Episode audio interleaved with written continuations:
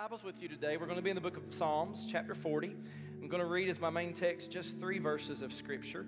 If you don't have your Bibles, uh, Brother Lauren's going to have it on the screen for you.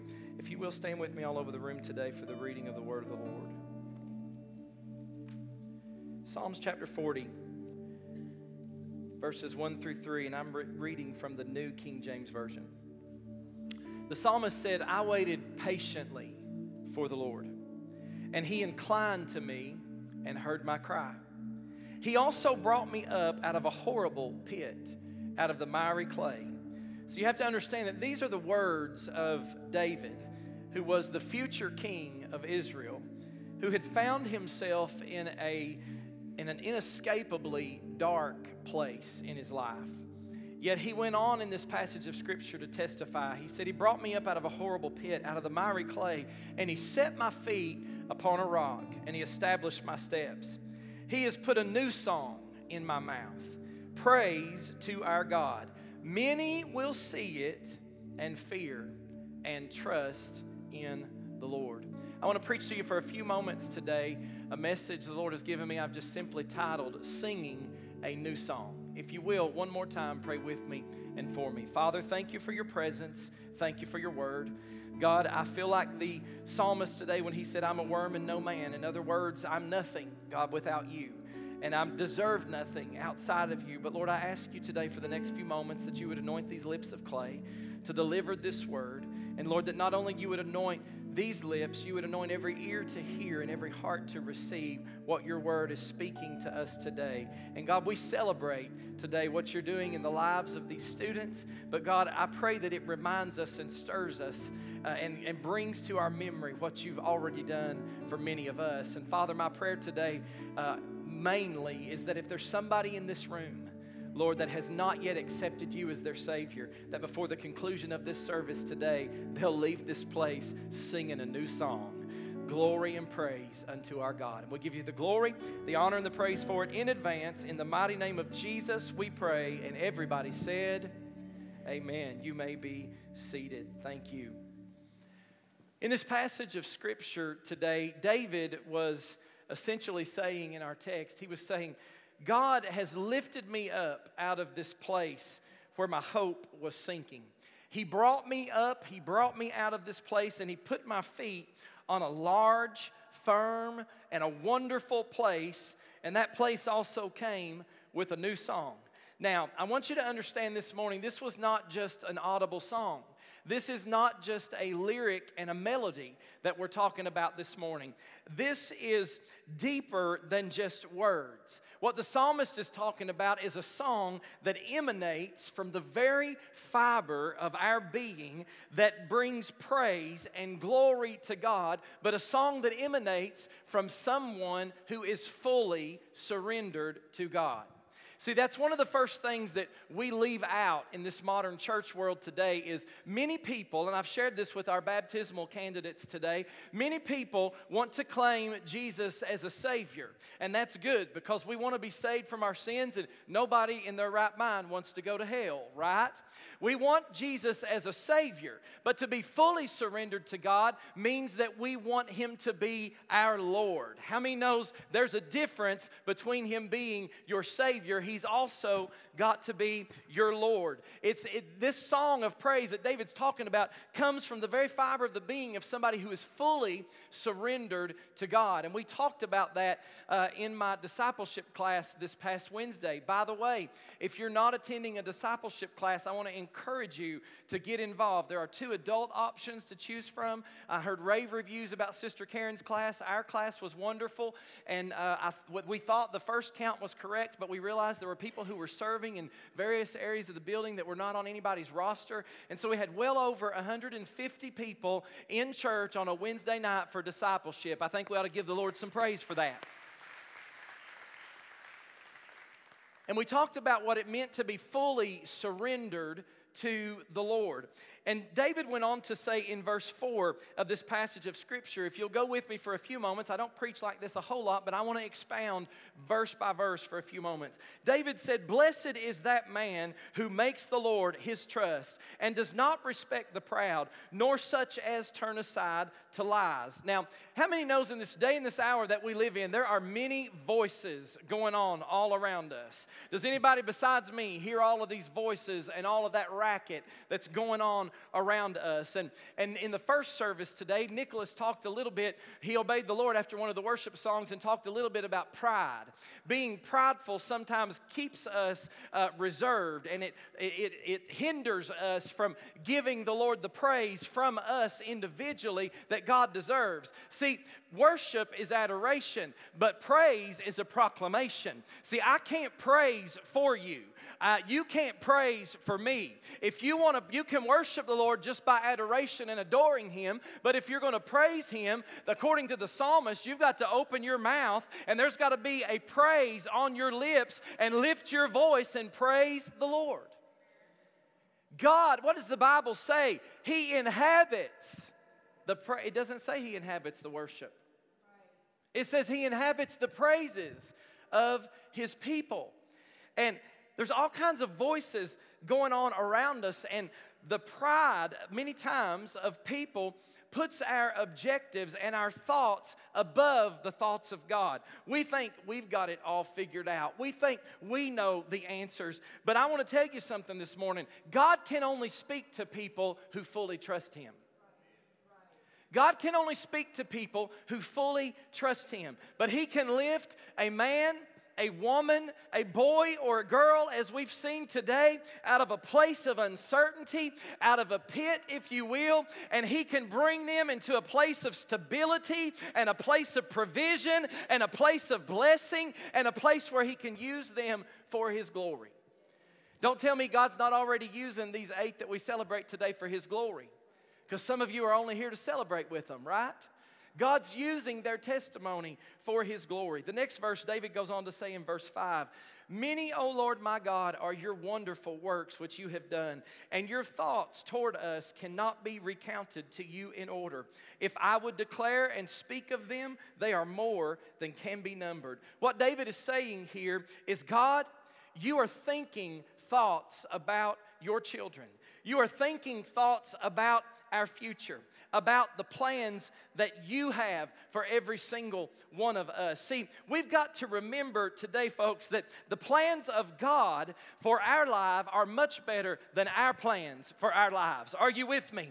That's why during worship in the first service today at 8:45, I said, "Now, Lord, if you've got, I mean, the Lord was moving in this place, and I said, "Now, Lord, if you've got something else besides this message that I've prepared, you go ahead and have your way because I've lived long enough and served the Lord long enough to learn something. God's plan is always far better than my plan. And when we allow the Holy Spirit to have freedom, I'm about to preach here for just a moment. See, the problem is today we want to try to plan everything out. We've got our agenda, we've got our plan, we've got everything set in order the way, think that we, the way we think that it needs to be done. But sometimes the very best thing that we can do is put our plans to the side and say, God, if you've got something else you'd rather do, go ahead and do it. Because I want to tell you something the Holy Spirit can do more in five seconds than we can do in five hours. Are you with me this morning? That's why it's important that we remember that God's plans are always better than our plans. God's plans for our children surpass our plans for our children. We've also got to remember that God's plans go beyond this world and they go on into eternity. God is thinking thoughts about us that don't stop with our lives here. There's no end to the thoughts that God thinks toward us. Do you know that God has even He's even thought out things that you and I are going to be doing with Him in heaven one day? Have you stopped to think about that? Uh, many of you may not know a minister that was a part of this church until he passed away a couple years ago. All of his family was in the 845 service today. But Brother Benny Fields used to say something that I never thought I would actually be saying really myself, but this is what he said. He said, Pastor Sean, with every funeral that I, that I do or that I help you do, he said, I get just a little more jealous every time. And I thought, really? But I want to tell you something this morning. When we stop to think about what's going on in heaven versus what's going on in this world, if we could just get a glimpse of heaven this morning, every funeral that we're a part of, of somebody that's a saint of God, would make us a little more jealous every single time. I don't know about you. This word is true, folks, when it says this life is but a vapor. That's why I've told these kids that decision you've made is the best decision you'll ever make in your life. There's a lot of decisions that you might make, but you hear me when I say today, Jesus Christ is the best decision you'll ever make in your life. And so David goes on to say in verse 6 sacrifice and offering you don't desire. My ears you have opened. Burnt offering and sin offering you do not require. In other words, listen to me. The psalmist is saying, God, you don't want me doing ritualistic religious things. That's not God's plan for us. But He's saying, what you do want God, you don't want me to do ritualistic religious things. You don't want me to go through the same old motions over and over and over again. And as wonderful as many of those things may be, those motions that we go through, but what, what the psalmist is saying is, God, your desire for me is that my ears would be opened.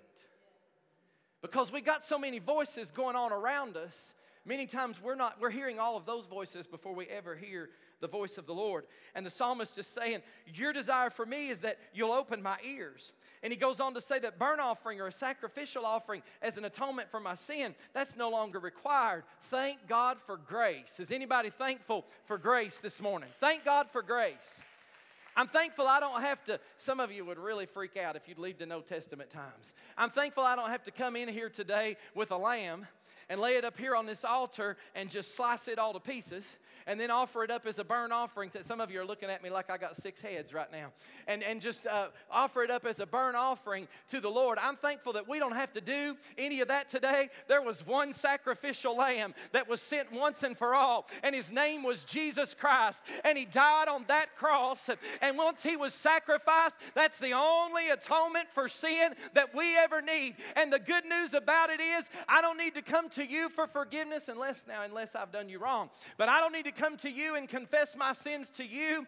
I can just go straight to Jesus. The word said I can boldly approach the throne of grace in my time of need. And thanks be to God, His mercies are new every morning. Is anybody thankful today for the grace and the mercy of Jesus? And he went on to say in verse 7 Then I said, Behold, I come.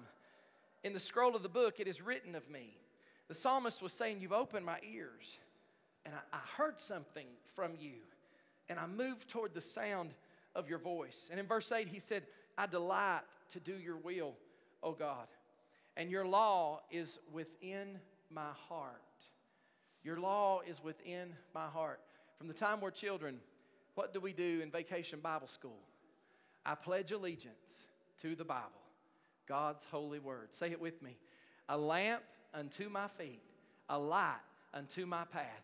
Its words will I hide in my heart that I might not sin against God. David said, Oh my God, your law is written on my heart. See, when the Word of God gets inside your heart, whether you have the physical, tangible book or for those of you that use devices, the device in front of you to look it up. Uh, I use devices. But whether you have those tangible things or not, when that Word of God is written on your heart, you don't have to have anything tangible in your hands. The Word of the Lord begins to come to your remembrance in your time of need. That's what David was saying. Your law is written on my heart. Because, see, God took David out of this place of confusion, this place of fear, and this difficulty, this place of difficulty by opening his heart up to the voice of the Lord. And David didn't try to figure out it himself, nor did he form a league with a, a bunch of prideful people who resisted the ways of God. He didn't gravitate to the lies about the past or the present or the future. Instead, this is what David said, and this is what we need to be saying in the church today God, speak to me. God, speak to me. I want to hear your voice. There's a lot of other voices going on, but I want to hear your voice. God, don't let me come to you. This is what we're guilty of. Don't let me come to you just so that I can get my agenda verified. God, I want to follow you and I want to hear your voice.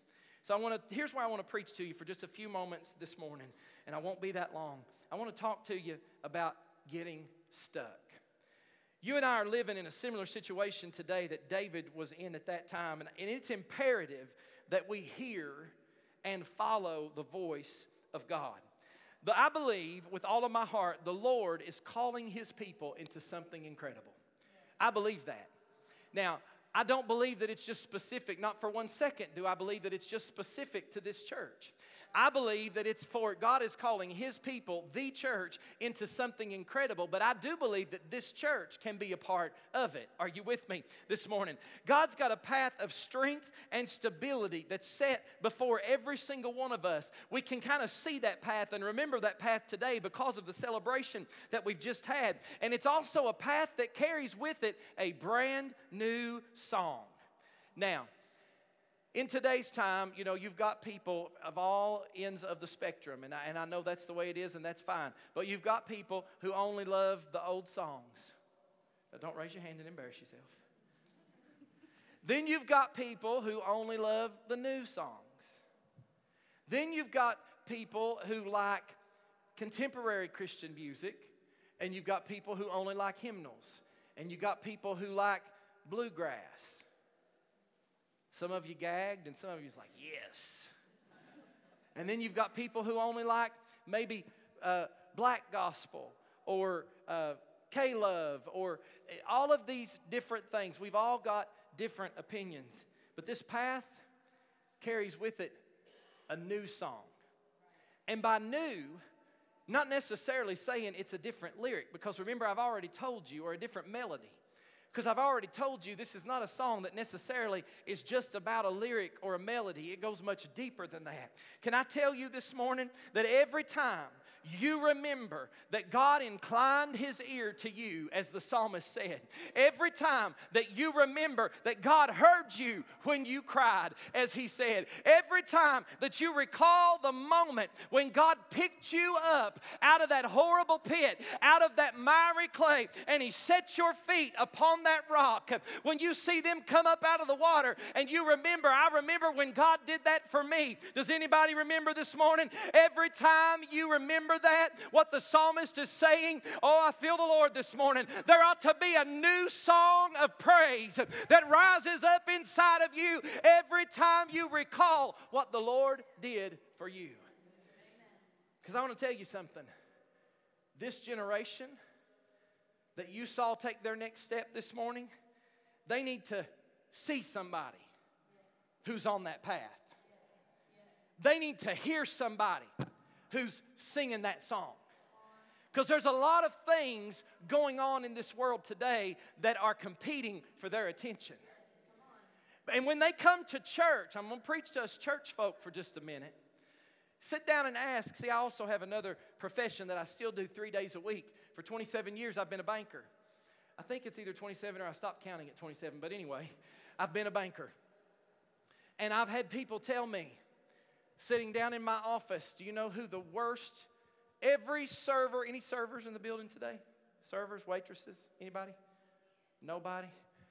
Every server you talk to will tell you, you know who the worst are? Church people. Can I tell you something?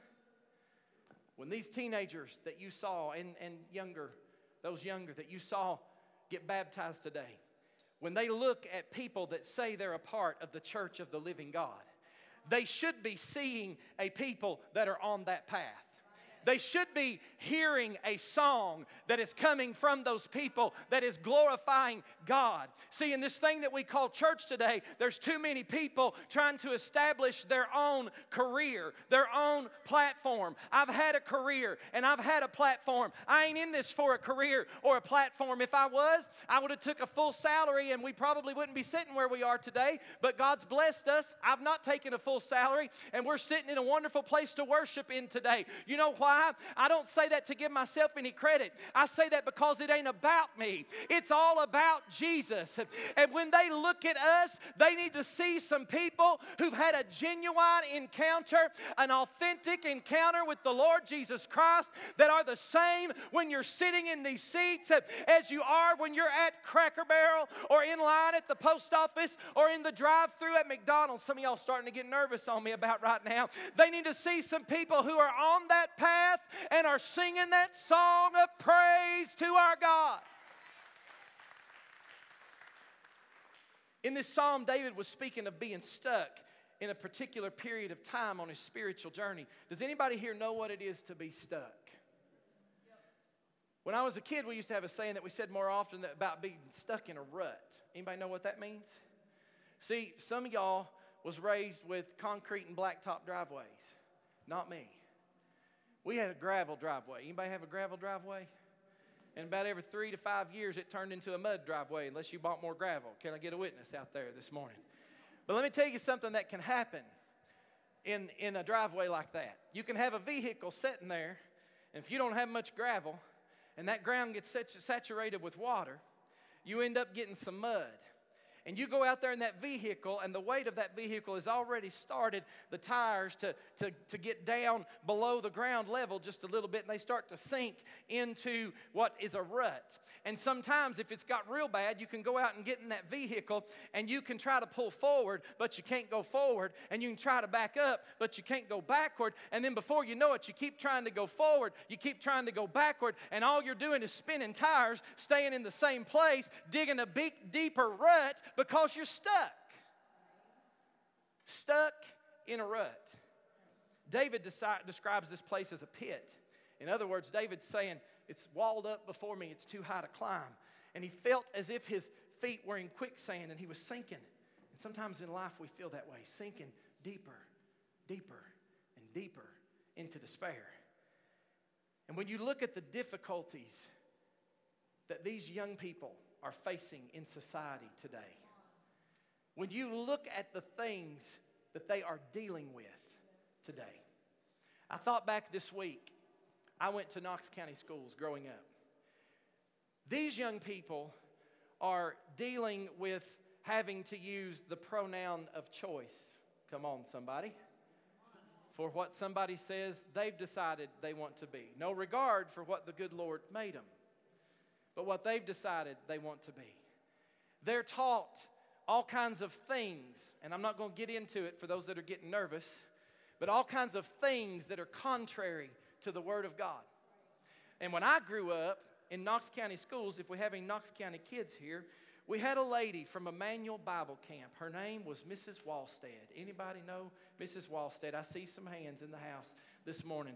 Mrs. Wallstead, when I was a kid at school, she came about, I don't know, once a week or once every few weeks, but we called her the Bible lady. That's what everybody called her. Mrs. Wallstead came in from Emmanuel Bible Camp for no money. She went to every Knox County school there was, and the, the, the principals would let her in, and she would come into the classroom and she would set up a felt board or a flannel board and had these little felt Bible characters, and she would captivate children with the of the gospel of Jesus Christ. That's the kind of upbringing that I had in the public schools. These young people, they see so much in society and in the public. When they look at the church, they better see somebody who's walking the right path. They better see somebody who's singing the right song.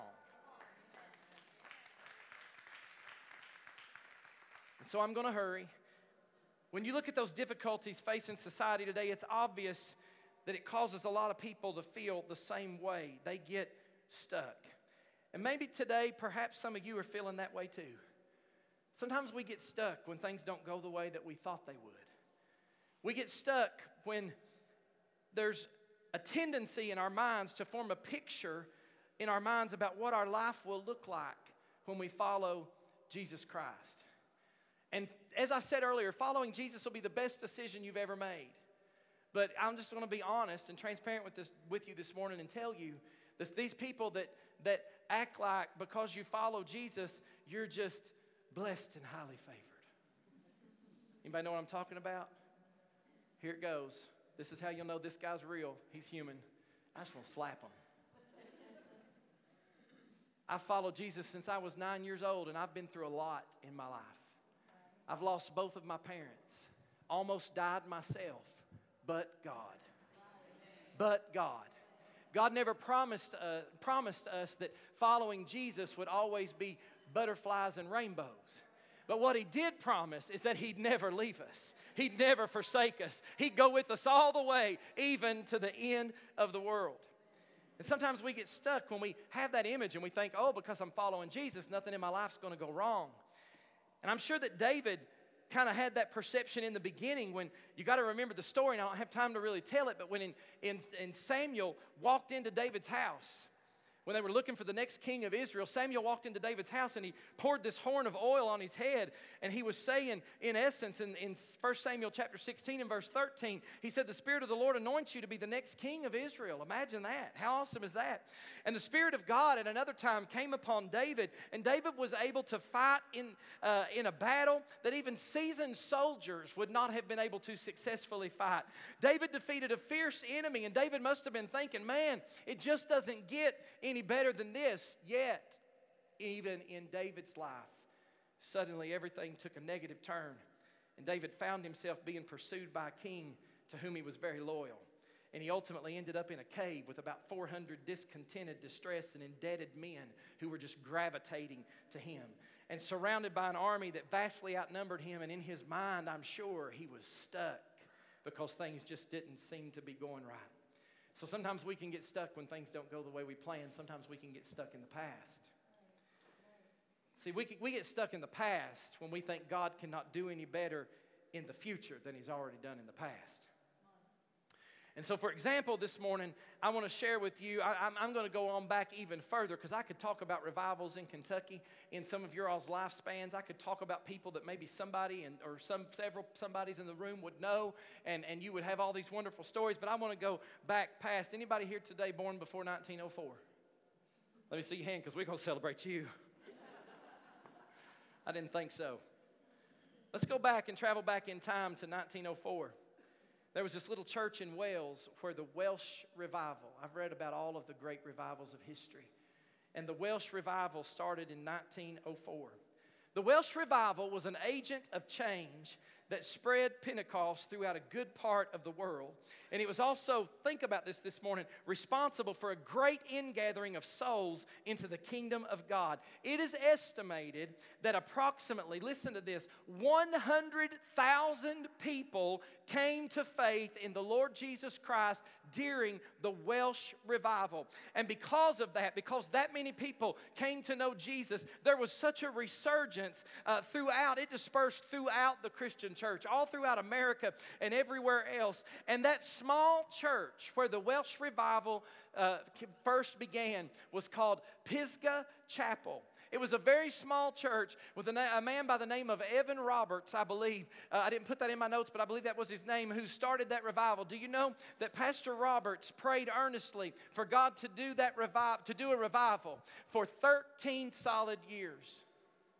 So don't tell me you've prayed about something for a few weeks and God's just not answering. For 13 solid years, he prayed for that revival and he waited for it to come. And then, if you read about the history, for a year and a half, the people of that congregation of Pisgah Chapel prayed for a year and a half for that same revival. So it, that tells me I was encouraged as a pastor. I was like, my Lord, it took him 11 and a half years to get him on board. And then they started praying with him. But then that revival hit, and it was amazing what God did. But here's what I noticed that church, that small church, Pisgah Chapel, is the site today. I don't know what time it is in Wales, but whatever time their morning worship service is, it's a site that today there's a really small, still today, a really small number of people that are still gathered there. And today, anything you read will tell you today in their service, they will mourn, they will grieve, they will cry, and they will pray and wait for God to do in that building what He did over a hundred years ago. And when I think about that, here's where it gets me. I think about all of the people that have came through the Pisgah Chapel Church since 1904, who have been a part over the years who have lived and died since that time, grieving and mourning over that revival that was never revisited. That small group of people that's remained small over the years, uh, I begin to think about everything that they missed in the meantime. Listen to me when I'm talking to you about this this morning. You can get stuck in the past and you can start grieving over things not being the way they were or over, uh, over God not moving the way you saw Him move then. But they, they have missed so many things while they gathered in that chapel. Instead of gathering and rejoicing, and when somebody got saved, celebrating like we are today, they would gather every week. They gather there and they grieve and they mourn. And because of that, over the years, let me just share a few things with you that they've missed. As they mourn the loss of a past experience, they have totally missed the Billy Graham years when the world's greatest evangelist preached to more people than any preacher of all time. They missed seeing David Wilkerson get saved and start up Teen Challenge and, fa- and found the Times Square Church in New York City and multiplied millions of people who have come to know Jesus because of that ministry. And because of that, then they miss seeing Nicky Cruz, who was saved under David Wilkerson's ministry. And to my knowledge, Nicky Cruz, once he started preaching and following Christ, has traveled the world. And still to this day, he's known for preaching to more people than any other preacher preacher. He's preached to over 50 million people. What are you trying to say, Pastor Sean? I'm saying this morning the point of the story is this we can get so stuck in the past that we lose sight of the future and the fact that God is thinking things about His church right now, today. Stop looking for God to move exactly like He moved X number of years ago and start looking for God to move in a new, fresh way and sing a new song for His glory. And lastly, we can get stuck when the future looks fearful. Another thing we talked about in my Sunday school class, or it's not Sunday school because it wasn't on Sunday. In my discipleship class on Wednesday night, I'll probably always call it Sunday school, but we talked about fear and anxiety. Does anybody know what anxiety is? If you were in my class, don't raise your hand, you're cheating. Anybody else know what anxiety is? Anxiety, the definition of anxiety, is worrying about something that has not happened yet and more than likely will never happen. Did you realize that? Did you know that statistics prove that 92% of the things you and I worry about never come to pass? 92% never come to pass. Folks, we can get stuck when the future looks fearful. The present might be dry, but sometimes we get to thinking at least it's safer than what we perceive that lies before us. The children of Israel taken out of captivity, think about that story, led through the wilderness, brought right to the border, brought right to the edge of the promised land, yet they were afraid to go inside. You know what they said? They said, At least we're safe here. It might be a little dry. We're not where we were. There's still manna here. But in that place God's wanting to take us, there's giants over there. You know the story. Most of you do. And they look way bigger than we do. So, what were they? They were stuck. They didn't want to go back, they were too afraid to go forward because they were stuck. They failed to realize that fear is one of the greatest, biggest giants of all. And so they chose to live longer in a wilderness, wilderness experience than what they had to. And in contrast, the Lord did something for David that brought him into a new level of worship, and it produced in him a confidence in God that was transmitted to others. That's my prayer for you and I today and for those that have taken the next step on their journey. As David said, He took me out of the miry clay. He brought me up out of this horrible pit where I was stuck, and He set my feet upon a rock, and He established my steps. In other words, folks, God didn't call us out just to have us stand in place. Instead, He laid out a pathway before us, and He said, This is where I'm taking you. This is what I want you to do. This is how my name is going to be glorified. See, you got to remember, it was in David's future to be the king of Israel. It hadn't happened yet. And not only that, but in David's actual physical loins was the DNA of the Lord Jesus Christ, who would be born from the lineage of David. See, my, my point is the plan of God is so much bigger than what you and I can understand. And the only way that we can ever begin to lay hold of it is if we allow God to lift us up like David did. and we say, God, my ears are open. And you put in my heart, God, a delight to do your will. So, God, even when it looks fearful, even when the future looks uncertain, God, even when I don't understand the circumstances that are around me, God, even when you are leading me into an unfamiliar place, God, even then, I'm going to serve you. Even then, I'm going to trust you because, God, I delight to do your will, and I know that you're thinking something about me that I've not even thought of or considered yet. Before I close, let me go over verse 5 one last time. He said, Many, O Lord my God, in verse 5, are your wonderful works which you have done and your thoughts toward us cannot be recounted to you in order. If I would declare and speak of them, they are more than can be numbered. I want to tell you this morning God is thinking something about this moment in history. And it's time that we ask God to help us, help us think those same thoughts along with Him. Because, folks, I truly believe the greatest days of the church and I'm not just talking about this church again, I'm talking about every church in this city. I'm friends with pastors all over this city, and we don't all worship alike, but we're all going to the same place. Somebody say, Praise the Lord. We need God to move in the church again. And I truly believe that the greatest days of the church are just ahead of us. So as they come to the music today, I ask you, are you going to stay in that rut? when things don't go the way you planned? Are you going to stay stuck in the past because the future looks fearful and it's uncertain?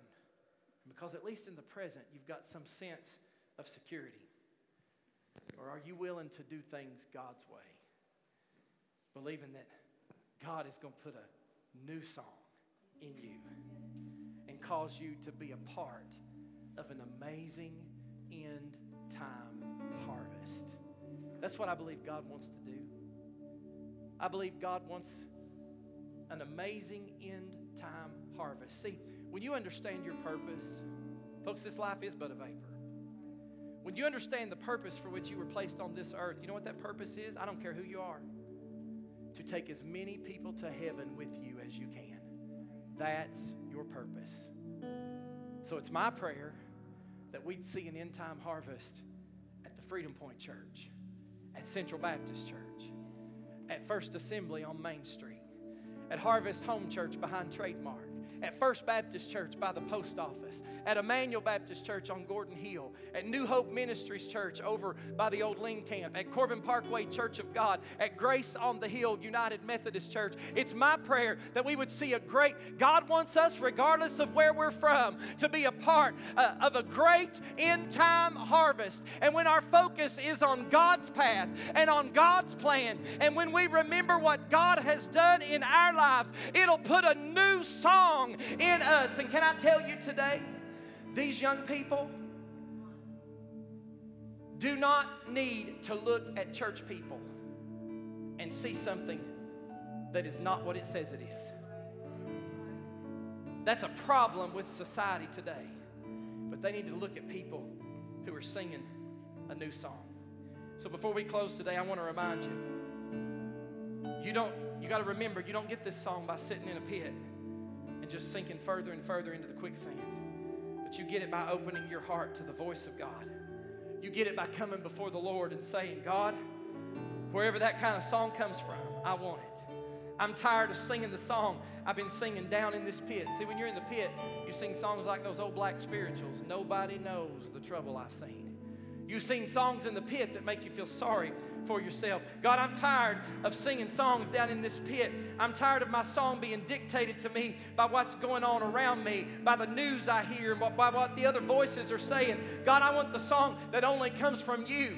We need to be a church that we stop letting what's going on around us affect what's going on inside of us because we are in this world, but we are not of this world. We don't have to be affected by the things of the world because we don't belong to the world. We're a part of a heavenly kingdom. Our promise, our hope is not in this world. It's in Jesus Christ. So I came to remind somebody today that when you wait patiently before the Lord, God will incline his ear unto you and he'll hear your cry. And listen, when God hears your cry, he'll bring you up. Oh, I feel the Lord this morning. He'll bring you up out of that horrible pit, out of that miry clay that you've been living in. He'll set your feet on a rock and he'll establish and order your steps.